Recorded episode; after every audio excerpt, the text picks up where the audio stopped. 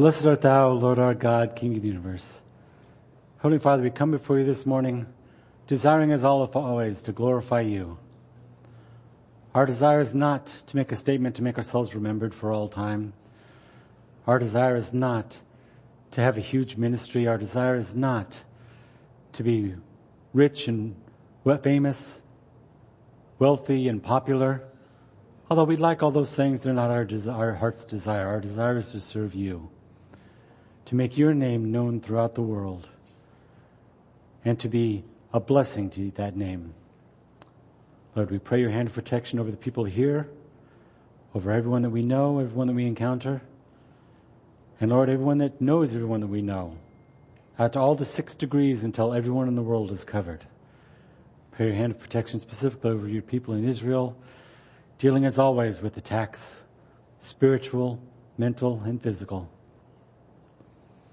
And Lord, we ask that you would enable the enemies of your people to become also your people and, and come into relationship with you. In the name of Messiah, I pray these things. B'Shem Yeshua HaMashiach. Amen. Ah. I'll tell you what, I've actually got a little bit of a headache today. It's, been a weird week. And then, uh, my wife asked me to give her, well, she was feeling kind of bummed because her car, you, you've seen her car, right? The, the front, well, I know you haven't. Give me a break. She reminds me of another joke. Do you, do you hear Jose Feliciano got a new house? Have you seen it? No. Neither was he.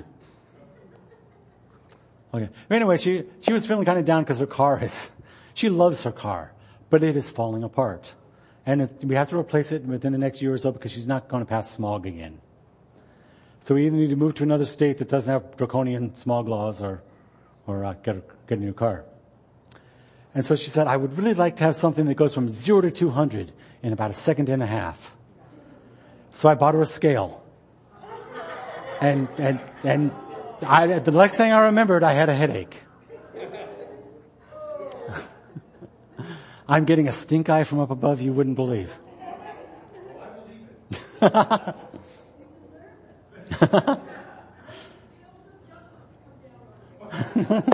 they did. That's why I have a headache. And good, thank you for bringing up our topic. Actually, I'm going to open up with, who here remembers Burger King? Now I know there's Burger King is still around. Who remembers, who remembers Burger King? You know, and, and their, their big slogan was, have it your way. Yes. Hold the pickles, hold the lettuce, special orders, don't upset us. Yeah, when I was a kid, I remember watching those commercials and thinking, that's cool. Now I look back and go, that's not cool. But they were when I was seven, you know. I drove my parents' buggy. I was singing that jingle all the time. They hated Burger King just because I would sing that song all the time. Good burgers though. Or how about, how many of you have ever gone to a restaurant for breakfast? Raise your hand if you've ever gone to a restaurant for breakfast. Okay. Do you, keep your hand up if you got eggs for breakfast at a restaurant. Okay. Nice. Did the server or did the server not ask you this question? How would you like your eggs? Yeah, every single time. When I was young, I used to tell him, you know, surprise me. As a teenager, I thought I was being a smart butt. And so, uh, you know, usually I'd get scrambled because, you know, they, they were afraid that if they brought me something really weird, uh, or that I wouldn't, wasn't my favorite, that I just would not give them a tip or I would leave a bad review or something. This is way before the days of Yelp, but still people heard things. And uh, finally, one guy brought me a raw egg, cold out of the fridge. That guy got a $20 tip because he's the first one who actually surprised me. Now, as per usual, I'm going to ask how many read the readings for this week? Okay. How many have a good excuse for not reading the readings? Okay, you. uh, Jerry is getting me today. You could have them read to you. Dahabo can do it. He reads Hebrew, right? Alright, so when you read the readings, did you find the passage about fast food restaurants and special orders? You did? What version were you reading? Because it's not in there. Alright, John's just messing with me now. And I deserve it, I know. it's not. Instead, the whole portion, whole first portion of this parasha, as was read to you, remember what was the phrase? Remember, justice, justice shall you prefer, pursue. Lord, bless my mouth and keep it saying the words that are supposed to come out of it. Justice, justice shall you pursue. It's all about being impartial in justice, about being just in our justice. As an aside, how many people notice that the word for justice is also the same word for righteousness? Besides Mike and John. Okay. It's about being fair to everybody equally. On one hand, that means not giving special privileges to the rich and powerful, or popular or famous. I hate to say it, but it also means not giving favor to the poor and the meek among us, or penalizing them. Neither side gets a bonus or a deficit in a perfectly just society. They just get treated according to the law. Ah.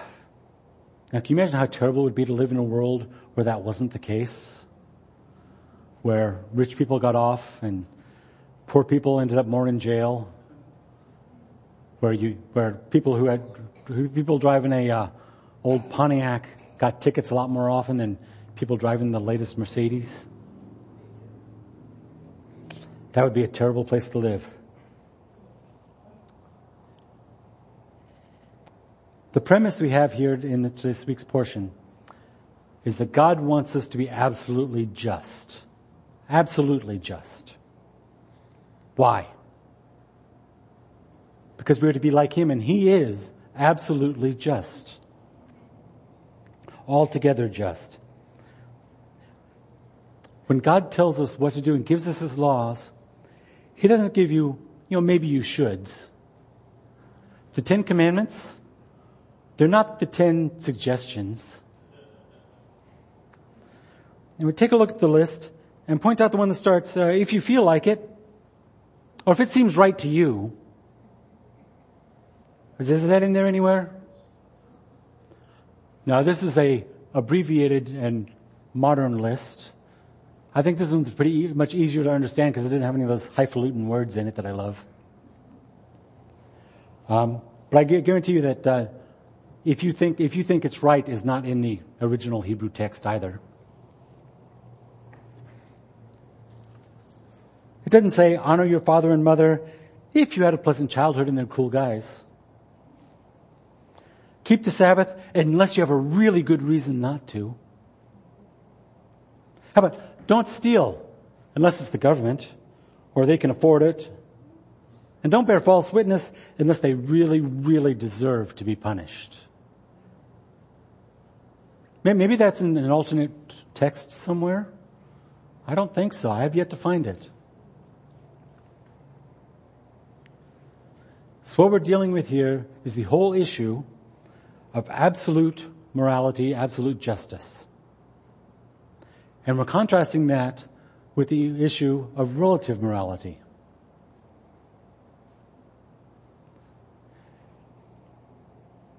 Whether or not our own biases and point of view have any bearing on the debate between absolute and relative morality.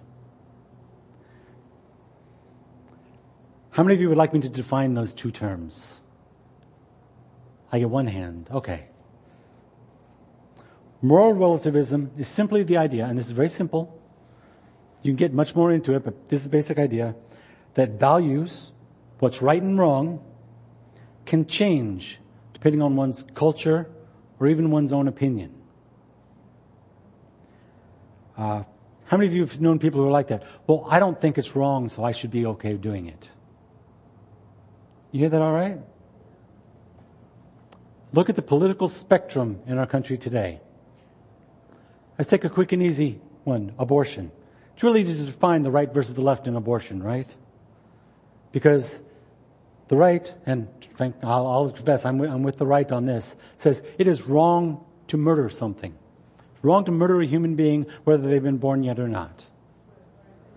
Sometimes they die, and that's not, that's up to God, but it's not wrong for us to murder them. And then on the left, you have the opinion that, Well, it's not really a person yet anyway. So you're not, it's just like taking out a tumor. From their point of view, there's nothing wrong with abortion because they don't see that as a person. They would agree with you that committing murder is wrong.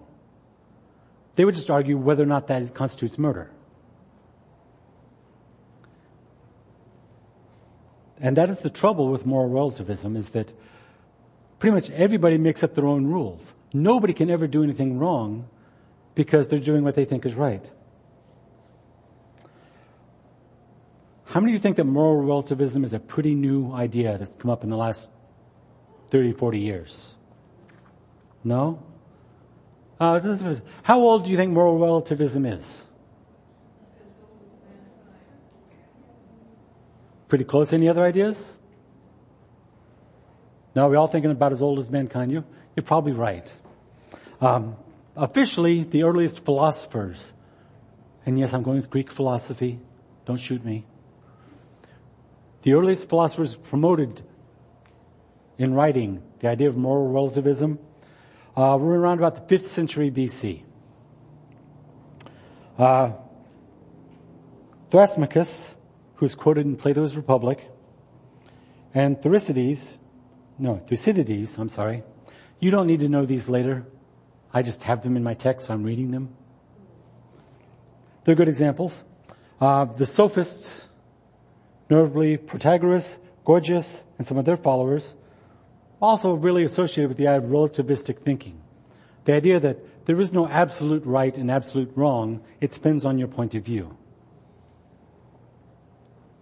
In fact, uh, in the 5th century BC, Herodotus tells the story of how the Persian king Darius, you remember him? Yes. He had a huge empire that basically everybody, he conquered well, the Babylonians conquered pretty much everybody, and then Darius conquered the Babylonians, so he got everybody. Um, he has some Greeks at his court. There were some Greeks at his court. The Greeks were sitting over here having a nice meal. And the Callatiae were over here having a nice meal. Anybody ever heard of the Callatiae? I had not before this week. The Callatiae are actually an Indian tribe from, from, from India, not from, not American Indians. Those wouldn't show up in Greece in the 5th century BC. But there were people from India there, and the Callatiae were a particular tribe there, and what, one of the big things that separated them from the other tribes was that they practiced endocannibalism, which means consuming the bodies of your ancestors.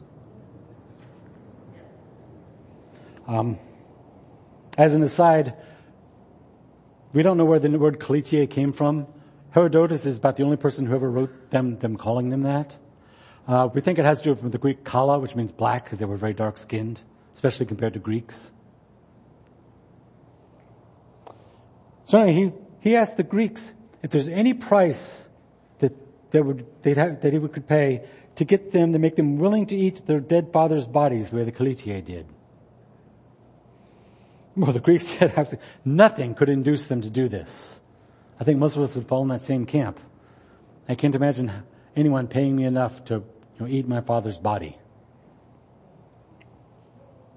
Now Darius then asked some, some who were present if they would ever consider burning their father's bodies, as was the custom among the Greeks, or in our case, burying. The Callatiae were horrified at this. What an insult to their ancestors. That was shocking. Herodotus sees the story as vindicating the poet Pindar's dictum that custom is lord of all. People's beliefs and practices are shaped by custom, and they typically assume that their own ways are the best. Um, in the Midwest, we grew up having a big, huge breakfast, and then a big, huge dinner, and then supper later at night. Supper was usually not quite as big. It was leftovers from breakfast and dinner if there were any. Because it was a farm community and you ate thousands and thousands of calories because you then went out and worked your tuchus off and burned them all off. The trouble comes when then you move into the city and you keep eating that way. And so when you're living on a farm, that's a good way to eat. That's, it's an appropriate. Now, for people living in the city, going to an office every day, you know, sitting at a desk, punching your adding machine, this is not an appropriate way to eat. It's just wrong. It's going to make you fat. It's going to make you die. So let me ask you, is the big meal right or wrong? Yeah, that's something that really, that's not really a moral issue, so it's easier to define. That one depends on your circumstances. When we try to apply that same thought process to more morality is when we get into trouble. Now as Torah observant believers, of course, our refutation of moral relativism is an illustrative one. Uh, the book of Judges. Israelites over and over again, corporately and individually, do what was right in their own eyes. That sound familiar? Isn't that just what we've been talking about? And because of this, they suffered defeats and punishments for it over and over again. In fact, while there are certainly, there are some great heroes of the faith in Judges. But the vast majority of Judges is the story of the, the people we n- never hear about because they're, they're not neat, cool stories about heroes. The entire book is essentially a picture of the land that Joshua took by miles by the blessing of Hashem. Being lost by inches when the commandments of Hashem were quickly forgotten. How long did it take Joshua to conquer the land of Canaan? Means he didn't drive all the people out like he was supposed to, but to establish Israel as the rulers of Canaan, how long did that take? There's actually some debate about that historically. Anywhere from five to 50 years is, is the range that people will give. And then there's those who say it never actually happened, it's happened over thousands of years, but we don't listen to them. Um, but the point is, in a relatively short amount of time, the land became a God-fearing land, full of God's people doing God's commandments, keeping God's ways. And then Joshua died. And after Joshua died, everyone went, we don't really have a leader. You know, this is, I know, I know we're not supposed to eat pigs, but you know, they're, they're good. Uh, that, that whole not marrying Canaanites thing, she really digs me. You know, it, how big of a deal was it if, if I'm only one guy? What if, if I marry a Canaanite girl? I mean, heck, uh, Abraham married outside the faith, right? Of course, in his case, he was marrying outside the family, so maybe that was a different thing. Esau took Canaanite women as his wives. So there were precedents for them to follow and say, hey, our ancestors did it, why don't we? Except the difference for them was that God had said not to.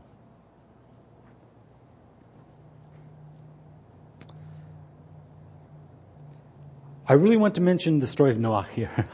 I really wanted to. I, I, started writing this portion of the message thinking, our illustration is Noah, when everybody did what was right in their own eyes and God wiped out the world, right? I went looking and that passage is actually not in there, even though every commentary talks about it. It's not in any of the passages in the New Testament that talk about the time of Noah. What it says is the people did evil. It doesn't say they did what they thought was right. It says they did evil and violence. I think the reason why we say, where we go along with the whole doing what was right in their own eyes, is that our, our spirits balk at the idea of somebody doing evil knowing that it's evil. If you go back through history, think of some of the worst people you can. Uh, Genghis Khan, not a nice guy. He was doing what he thought was best for his empire and his family. His family being him and his heirs to his empire. Not that there wasn't some selfishness there, but what he thought what he was doing was right. The Pharaoh, who turned the Israelites into slaves. Why did he do that? Because he thought the, the Israelites would outnumber the Egyptians. and his people would be wiped out. I don't think he was right about that. But from his point of view, what he did was right.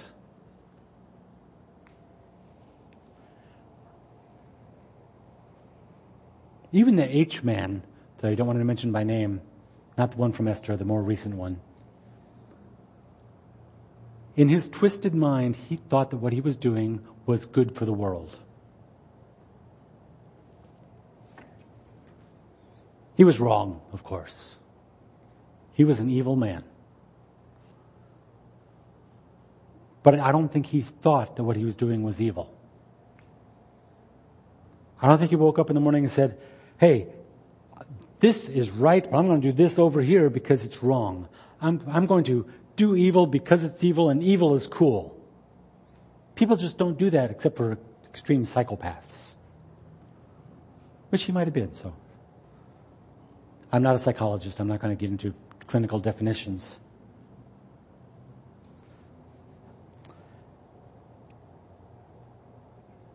But the point is because the idea that people would intentionally do what they knew was wrong so much that God had to destroy the world is such anathema to our ideas of people as people. What it says is that there was not a spark of good in these people. They were wholly evil. And we just really don't want to imagine that. And so we add our interpretation that Everyone was doing what was right in their own eyes, which wasn't right, but it was right in their own eyes. Because that we can live with. It's also another one of the dangers of moral relativism. We can justify evil by saying it was alright in their eyes.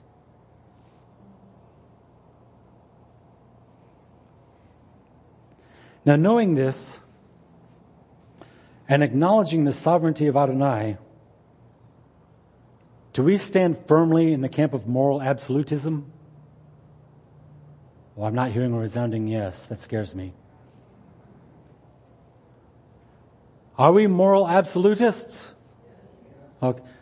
You sound like I, he wants me to say yes. I don't know if I think he's, is he trying to trick me? I'm not trying to trick you. Yes. As scripture followers, we believe in moral absolutes. That what God said this, He meant this. He didn't mean this or that. He meant this. There's plenty of scripture to support this. Uh, good examples, there are very black and white commandments in scripture. They leave no gray room. Thou shalt not murder. Thou shalt not move a neighbor's landmark. That doesn't seem like a, okay, I, will I'll let it go. That's, that's not so. Thou shalt erect safety railings. That didn't seem like a huge moral, okay, but, but God said it, so it's a moral absolute. Uh, thou shalt not dig latrines too close to the camp. Well, that's just common sense, but it doesn't seem like a moral issue, does it? It seems more like a hygiene thing. But nonetheless, God commands it, and so it is a moral issue. How do we know that they are strong absolutes. On, these are pretty minor things, some of them. And you think that the priests came out with a tape measure and said, oh, this latrine is six inches too close to the camp. That's a code violation. Gotta move it. Now, if they were modern code enforcement, yes, that's exactly what they do, but I don't think that happened. In fact, they would have a 12 inch short tape measure so they could say it was 12 inch too long tape measure so they could say it was six inches too close. But there were really harsh penalties for minor sins in, in the Torah. Is that right? There, yes? Okay. Are we still awake? All except Tina? Okay. And Doug's getting close. um, let's go to experience. Eating tall bread during the Feast of Matzah. What's this, what, what do you think is the penalty for that? Exile. Wow. Having a piece of toast during Passover exile. How about not purifying with the ashes of the red heifer after touching a dead body? What do you think's penalty for that? Anyone? No guesses? Uh, exile. Okay. Alright, ladies, how about grabbing your husband's privates to drag him out of a fight? What do you think you get, what do you think the biblical penalty is for that? It's in there, I swear. Cut off the hand, yeah. Well, I guess that's better than exile. It'll keep you from grabbing your husband again, I guess.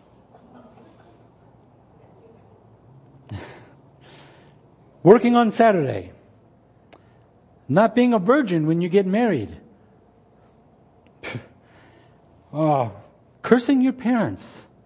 Dad, I hate you. Death, all of them.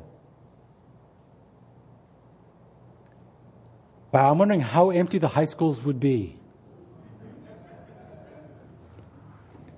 I remember the first time Becca came to me and she said, she, we were fighting about something. I don't even remember what the fight was about. She was, you know, my father, I hate you. And she slammed the door and I went, I'm finally a real parent.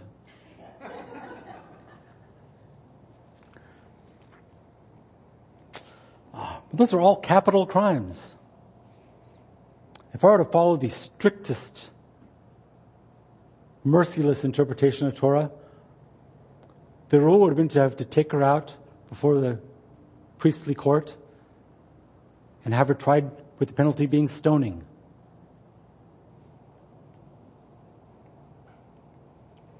Now, based on these, it seems like we have a really clear idea of what constitutes what's right and what's wrong, right? And the harshness of the penalties makes it pretty clear there are no shades of gray between right and wrong. In God's parlance, there is no kind of right and kind of wrong. It's kind of like being kind of pregnant. You know, you're, no, it's, you're either or. This causes a problem. Are you all seeing this problem before I talk about it? I see a couple nods and a bunch of, I don't want to look at them. I know I'm ugly. Look at me anyway. You won't turn to stone, I promise. Well, no one has yet. Now, the problem is that what we're going over here is actually a really superficial treatment of this topic. Um, I have, you know, an hour, 45 minutes or so to talk about a subject that could easily cover several hours or days. But it all runs up, the, the, you know, we have these harsh penalties. It all runs up against the issue of man's sinful nature. For all have sinned and fall short of the glory of God. I sin. I'm not going to ask you if you sin, but I know you do. Uh, my wife can attest to the fact that I've sinned at least 15 times today. And I'm not even halfway through the day. And that's just the one she saw.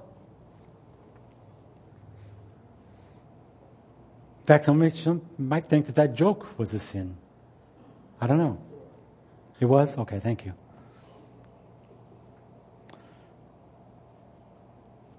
You see, the problem is that while Torah does mention forgiveness, ana, it does so only a few times. And all of those times is in the context of somebody else bearing your sin. When Moses offered to be struck down in order to save Israel after the golden calf incident, he said, Ana lechem. Uh,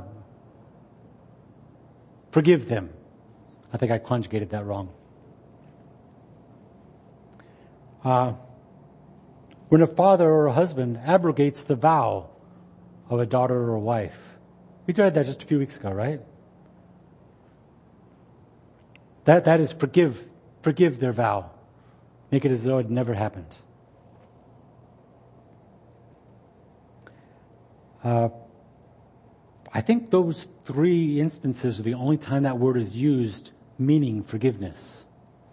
Every, and the word is used 40 or 50 times in the Torah, but every other time it means uh, to pick something up and carry it, or to look up, because the root is to lift something. To forgive, to forgive someone is to lift the burden off of them and carry it yourself.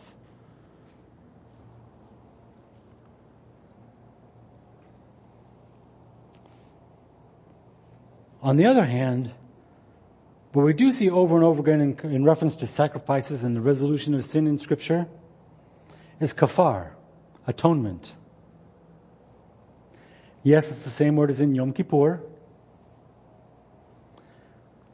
Now this would be fine if sin magically evaporated when it was covered up. Because kafar means to cover something, right? Uh, my best illustration is Noah's Ark. Again, going back to Noah's Ark. The Ark was kafar. It was covered within and without with pitch.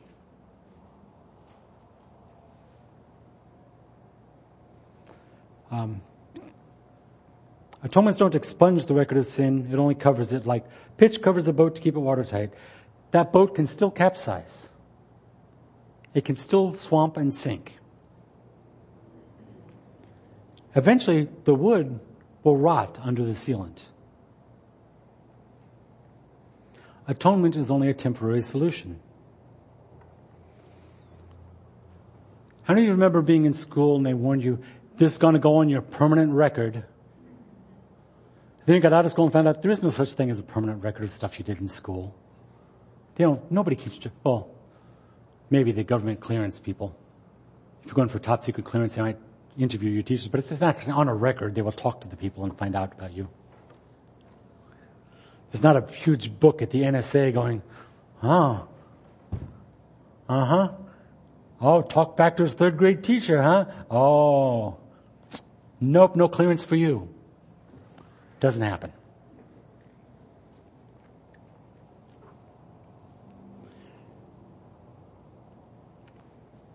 So atonement covers the sin, but the sin is still there. You can't see it. And really, God can't see it. He's capable of seeing it. He chooses not to see it when it's covered. But again, that's a temporary solution because we keep sinning. If Adonai were to treat humanity as we deserve for our sinful nature, with absolute justice untempered by mercy, there would only be one generation of humans on the planet. You know that. You never would have gotten past Adam and Eve. And maybe the kids that were born before the fall. Because scripture's not real clear on whether that happened or not. I think kind of would have had to for her to be, understand the idea that childbirth would now be painful when it wasn't before. But that's an, that's something that's implied, not specifically stated. So don't go to your other pastor friends and say, he said it's in the Bible. I did not. I said, I'm inferring that from scripture. But anyway, as soon as Adam and Eve sinned in the garden, they'd be dead. And no more kids. And the kids that were already born before the fall, well, they'd either starve to death because they don't know how to take care of themselves, or, you know, as soon as they became consciously aware of what sin was, they'd all die too.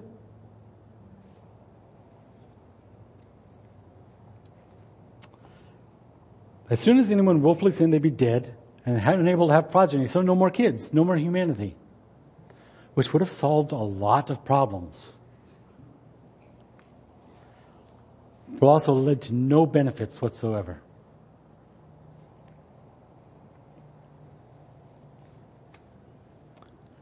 So what is the resolution to the problem of absolute justice? Is justice tempered by mercy?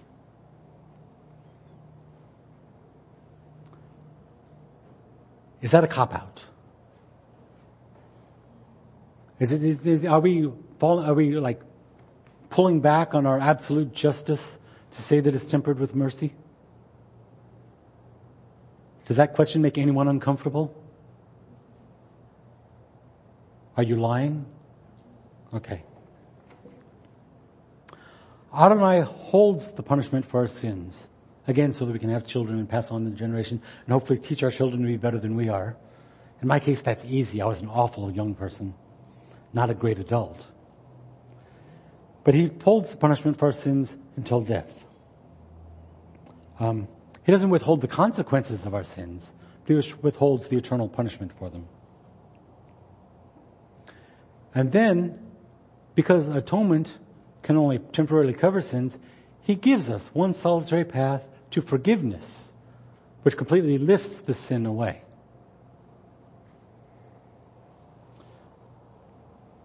I heard a lot of people saying it's really not, you know, I don't believe a loving God would only give one way to forgiveness.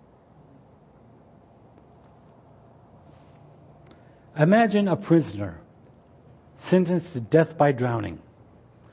That was the punishment for his crime. So he's thrown in a, a cistern full of water, smooth walls, he can't climb out. He's just left there to drown. It's pretty bleak. Would it be unfair to offer him a rope for him to pull himself out? Simple yes or no question. Would that be unfair? Would it be merciful to give him a rope to pull himself out? Okay. Uh, but what if he wants a boat or or uh, a ladder or water wings, a whole bunch of other ways to get out? If all those things are available, is it fair to give him just a rope? Yes, you're giving him a way out. That's absolutely merciful and just. It's more than he deserves. Because we've all agreed in this, in this construct, we've agreed that he deserves to die by drowning. And it's our mercy, in the mercy of the court, they give him one way out, one way to not die.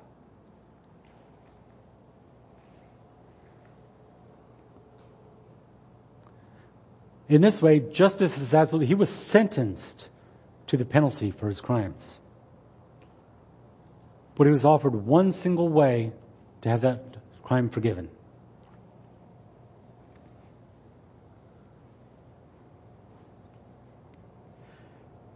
Justice is absolute, but the penalty is conditional. Think about that for a second. The justice is absolute.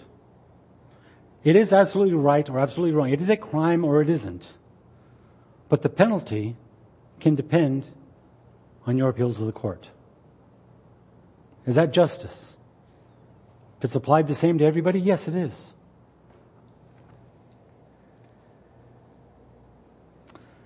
Uh, there's a famous quote about this whole justice mercy tension uh, by St. Thomas Aquinas. I can, I confess, in some ways, I'm a big fan of Aquinas. Uh, because he's considered the father of reasoned theology, of using one's mind as much or more than one's heart and feelings to interpret scripture. I've been to lots of churches, they tell me, you need to stop thinking about it. You need to just feel what God's telling you. I'm thinking, well then I don't really know what he's telling me. I'm just a vague feeling and the Bible says the heart is deceitful. Plus, I don't think God would have given us a brain and then told us not to use it.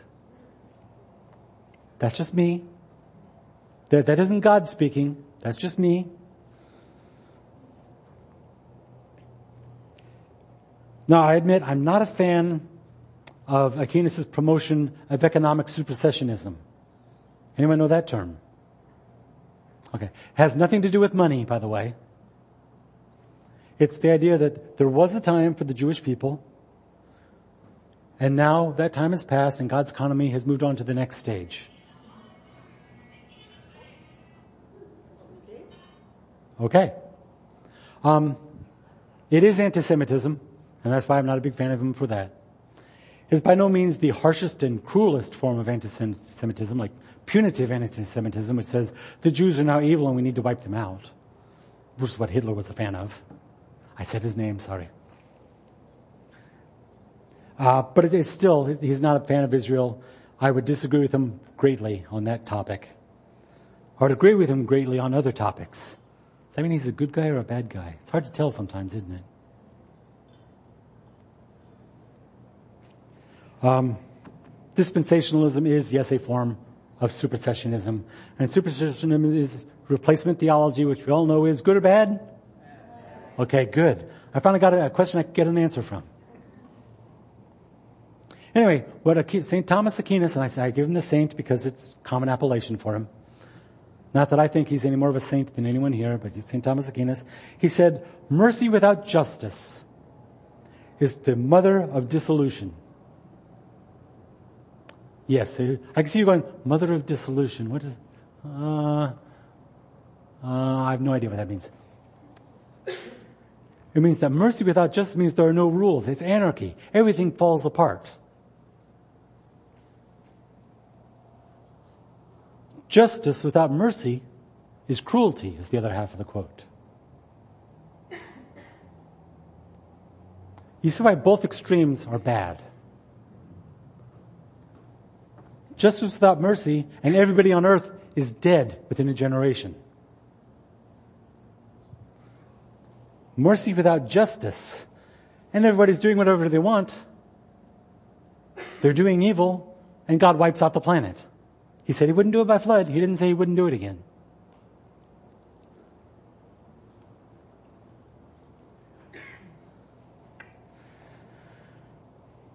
So we, the question is, how, now our, little human brains struggle with this. How can God, how can Adonai be both absolutely just and absolutely merciful and do both perfectly? I, I couldn't do it. Can anyone, can anyone here think they could do that? I make it easier. Anyone here try to do that? Anyone, I'm not the only one, I think. I think we all try to be both just and merciful. We all fail miserably at it because we're not God. It's a good thing for y'all that I'm not God because I fail miserably at the whole perfectly just and perfectly merciful thing. I'd wake up with a headache and you know, sentence y'all to death for whatever you deserved a year ago. Just because I'm spiteful and miserable. But the way God can do this is by including mercy and forgiveness as part of the law. Justice means that you deserve that penalty because the law says you do, right? So if the law also says that mercy and forgiveness are in there, then you can apply mercy and still be perfectly just. Just not if I'm making any sense at all. Okay.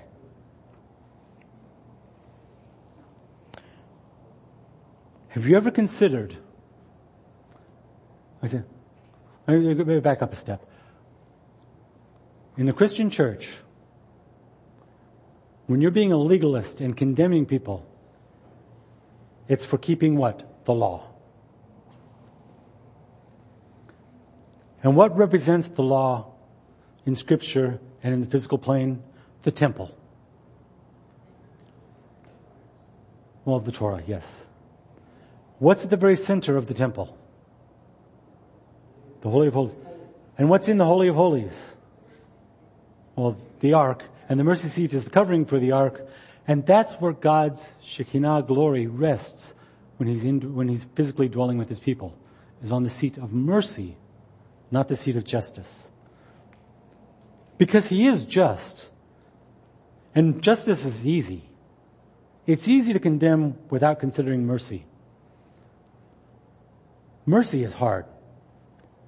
And only God can be absolutely just and absolutely merciful. And the mercy is the miracle.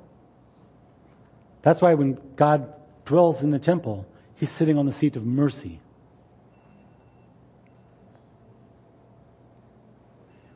In Exodus 34, 5 and 6. And Adonai descended in the cloud and stood with him there and proclaimed the name of Adonai. And Adonai passed before him and proclaimed, Adonai, Adonai Elohim, merciful and gracious, long suffering, and abundant in goodness and truth. Deuteronomy 7 9. Know therefore that Adonai thy God, he is Elohim, the faithful God, which keepeth covenant and mercy with them that love him and keep his commandments to a thousand generations. I think the most telling one I picked up here is Numbers 14:18. The Lord is long suffering and of great mercy, forgiving iniquity and transgression, and by no means clearing the guilty, visiting the iniquity of the fathers upon the children unto the third and fourth generation. Has anyone ever looked at that verse and gone, huh? That, that verse always confused me. Because it says on the one hand, he's forgiving and merciful. Then he says, he absolutely doesn't let the guilty off the hook. He sentences the drowning man to drown in the cistern. And then he offers the rope to let them get out, out of his mercy.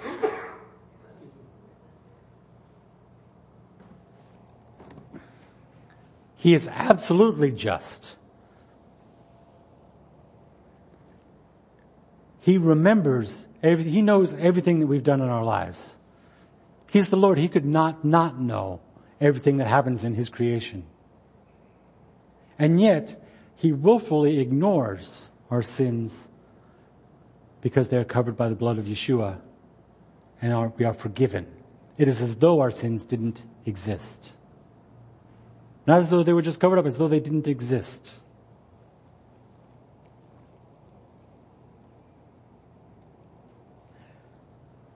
This has been kind of an esoteric teaching today. It's kind of all head knowledge.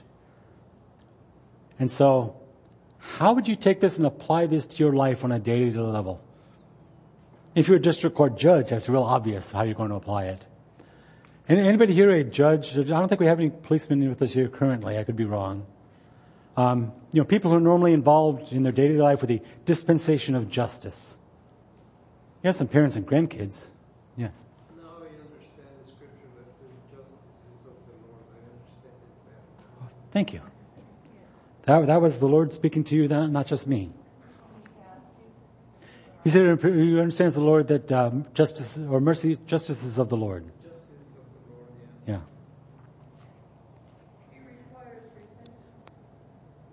Yeah. That is part of the condition of lowering the rope, yeah. The, the condition is accepting, accepting you are sinful and accepting Yeshua's sacrifice. That, that, that is the rope that is lowered and it's the only way out. I'm sorry, I didn't make that clear earlier. I should have. As I said, it's been a weird week. But anyway, the way you can apply this in your daily life is very simply Follow the example of Yeshua as well as you can. We're not going to do it perfectly, but do it as well as you can by following the Torah as well as you can. But, just like Yeshua did, prioritizing mercy and compassion over strict adherence to the letter of the law. If someone needs healing on the Sabbath, by your words, you may be a medical professional or need to give first aid, do it. Technically, yes, it's wrong to do that on the Sabbath.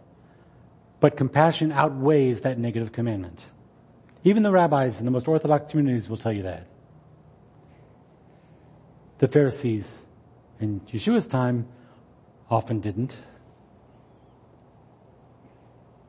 I think a lot of that was because they were actively trying to catch him in something. Um, Yeshua fed his hungry disciples from the gleanings of the field, which the Pharisees following him interpreted as, he's harvesting crops on the Sabbath. Well, yeah, he was. Picking up some couple stalks of wheat and rubbing in his hands and eating the grains. I used to do that as a kid all the time because we had wheat fields. I haven't done it since I moved to California. I don't know that I trust anything I saw looking like wheat growing out here. How about when the paralytic was let through the roof in Peter's house? It was Peter's house, wasn't it? I think so. This was on the Sabbath. He was teaching and he, for, he forgave sins. That was the big deal. They said, whoa, you can't do that. If you're a priest, you could uh, help him atone for his sins, but you can't forgive sins. That you know that's blasphemy. Only God can do that. Well, yeah. You're right. Only God can do that. And He did it.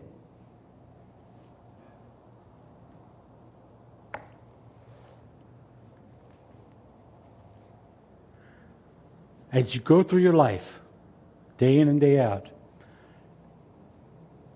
I hate to tell you this, but you're going to be dealing with people. You'll stay at home. You're going to have to deal with people at some point. Those people, whatever, everything they do will be one of two things. It will either be right or it will be wrong. When they do what's right, what do you do? Praise them for it. Yes, that, that's easy.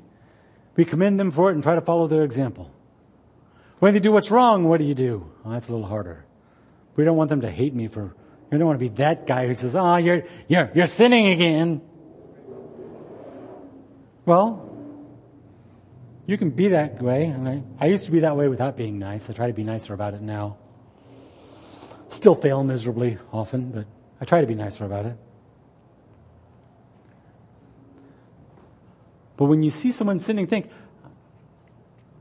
is there a reason that in my limited understanding opens the door to mercy here? Uh, do I know enough to really condemn him or her for what they're doing?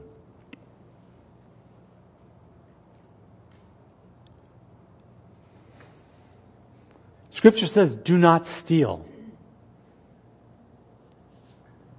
Getting extra scriptural here. Has anyone ever read uh, Les Miserables by Victor Hugo? Oh good, because it's an awful book. Have anybody seen the musical? Or the movies? No? Oh, great musical. You should see that. Valjean was sentenced to five years in prison for stealing a loaf of bread. Yeah. Yeah, Les Miserables. Yeah. He was sentenced to five years in prison for stealing a loaf of bread. And you look at it and say, he stole. Of course he deserves to go to prison. He stole a loaf of bread because his wife or his sister, I think it was his sister, and her child were starving to death. In light of that is some mercy called for. Doesn't, do you just completely forget and let the guy steal whatever he wants? No, but have compassion and mercy and maybe try to help him so that he doesn't need to steal. It would be so wonderful if we had the resources to do that for everybody who has a problem. We don't. We need to pick and choose sometimes.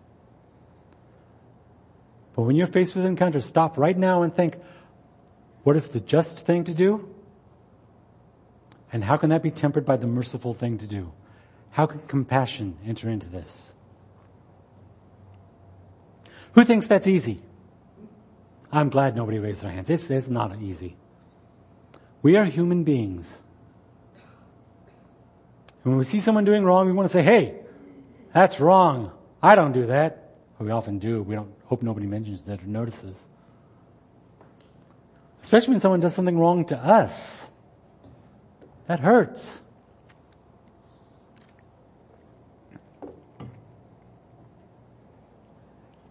If someone came into my pantry, my bread box and stole a loaf of bread, my first instinct would be to, you know, beat him up and then tell him we got in a, tell the police we got in a fight and after I called them. Of course, you've seen, if you've seen me fight, you know that wouldn't go very well. But that would be my first instinct and desire. That's, that's the human, animal, sinful nature in me wanting to react with violence. Wanting to defend what is mine. Forgetting that what is mine is the Lord's. On loan to me forgetting that as a fellow human, as a fellow sinful human being, it is my job to be merciful and compassionate to other fellow sinful human beings.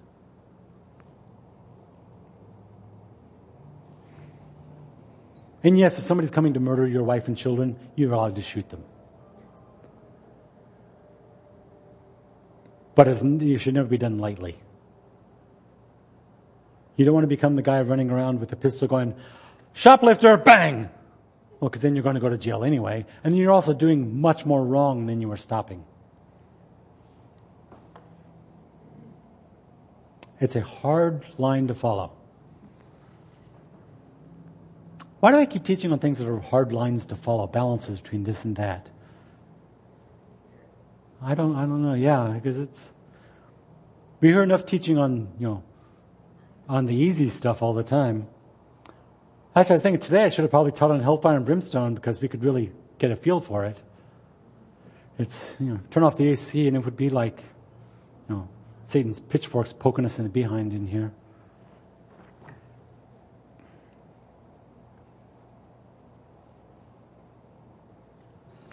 In the words of Patrick Swayze, be nice until it's time to not be nice. And expanding on Patrick Swayze, wait until the Lord tells you when that time is. Blessed art thou, Lord our God, King of the universe. Heavenly Father, we come before you today contrite, knowing our sinful natures, knowing that we have failed you over and over again, and still getting up every time and trying our best to follow your ways, to be a glory and not an insult to you, to be a servant and not an opponent of your will. Lord, I pray that all of us would be granted the clarity of thought, the clarity of feeling, the discipline and sensitivity to follow your will when it's hard to know what that will is. Lord, it's easy for us on, on, to, to pick out a sin and say, we shouldn't do that. And it's easy for us to keep from doing that sin once we know it. But as human beings, we see gray areas where you don't. And Lord, help us to navigate through those gray areas and see where the light falls and where the shadow lays. We pray this clarity of thought and feeling and discipline and obedience upon everyone here today, upon everyone who is touched by the people here today. We pray that our leaders, our congregational leaders, our community leaders, our city leaders, our state leaders, and our national leaders would all be endowed with that understanding and the obedience to follow the idea of justice tempered with mercy not falling too far to either side, but following your path where it needs to be. In the name of Messiah, we pray all these things. B'Shem Yeshua. Amen.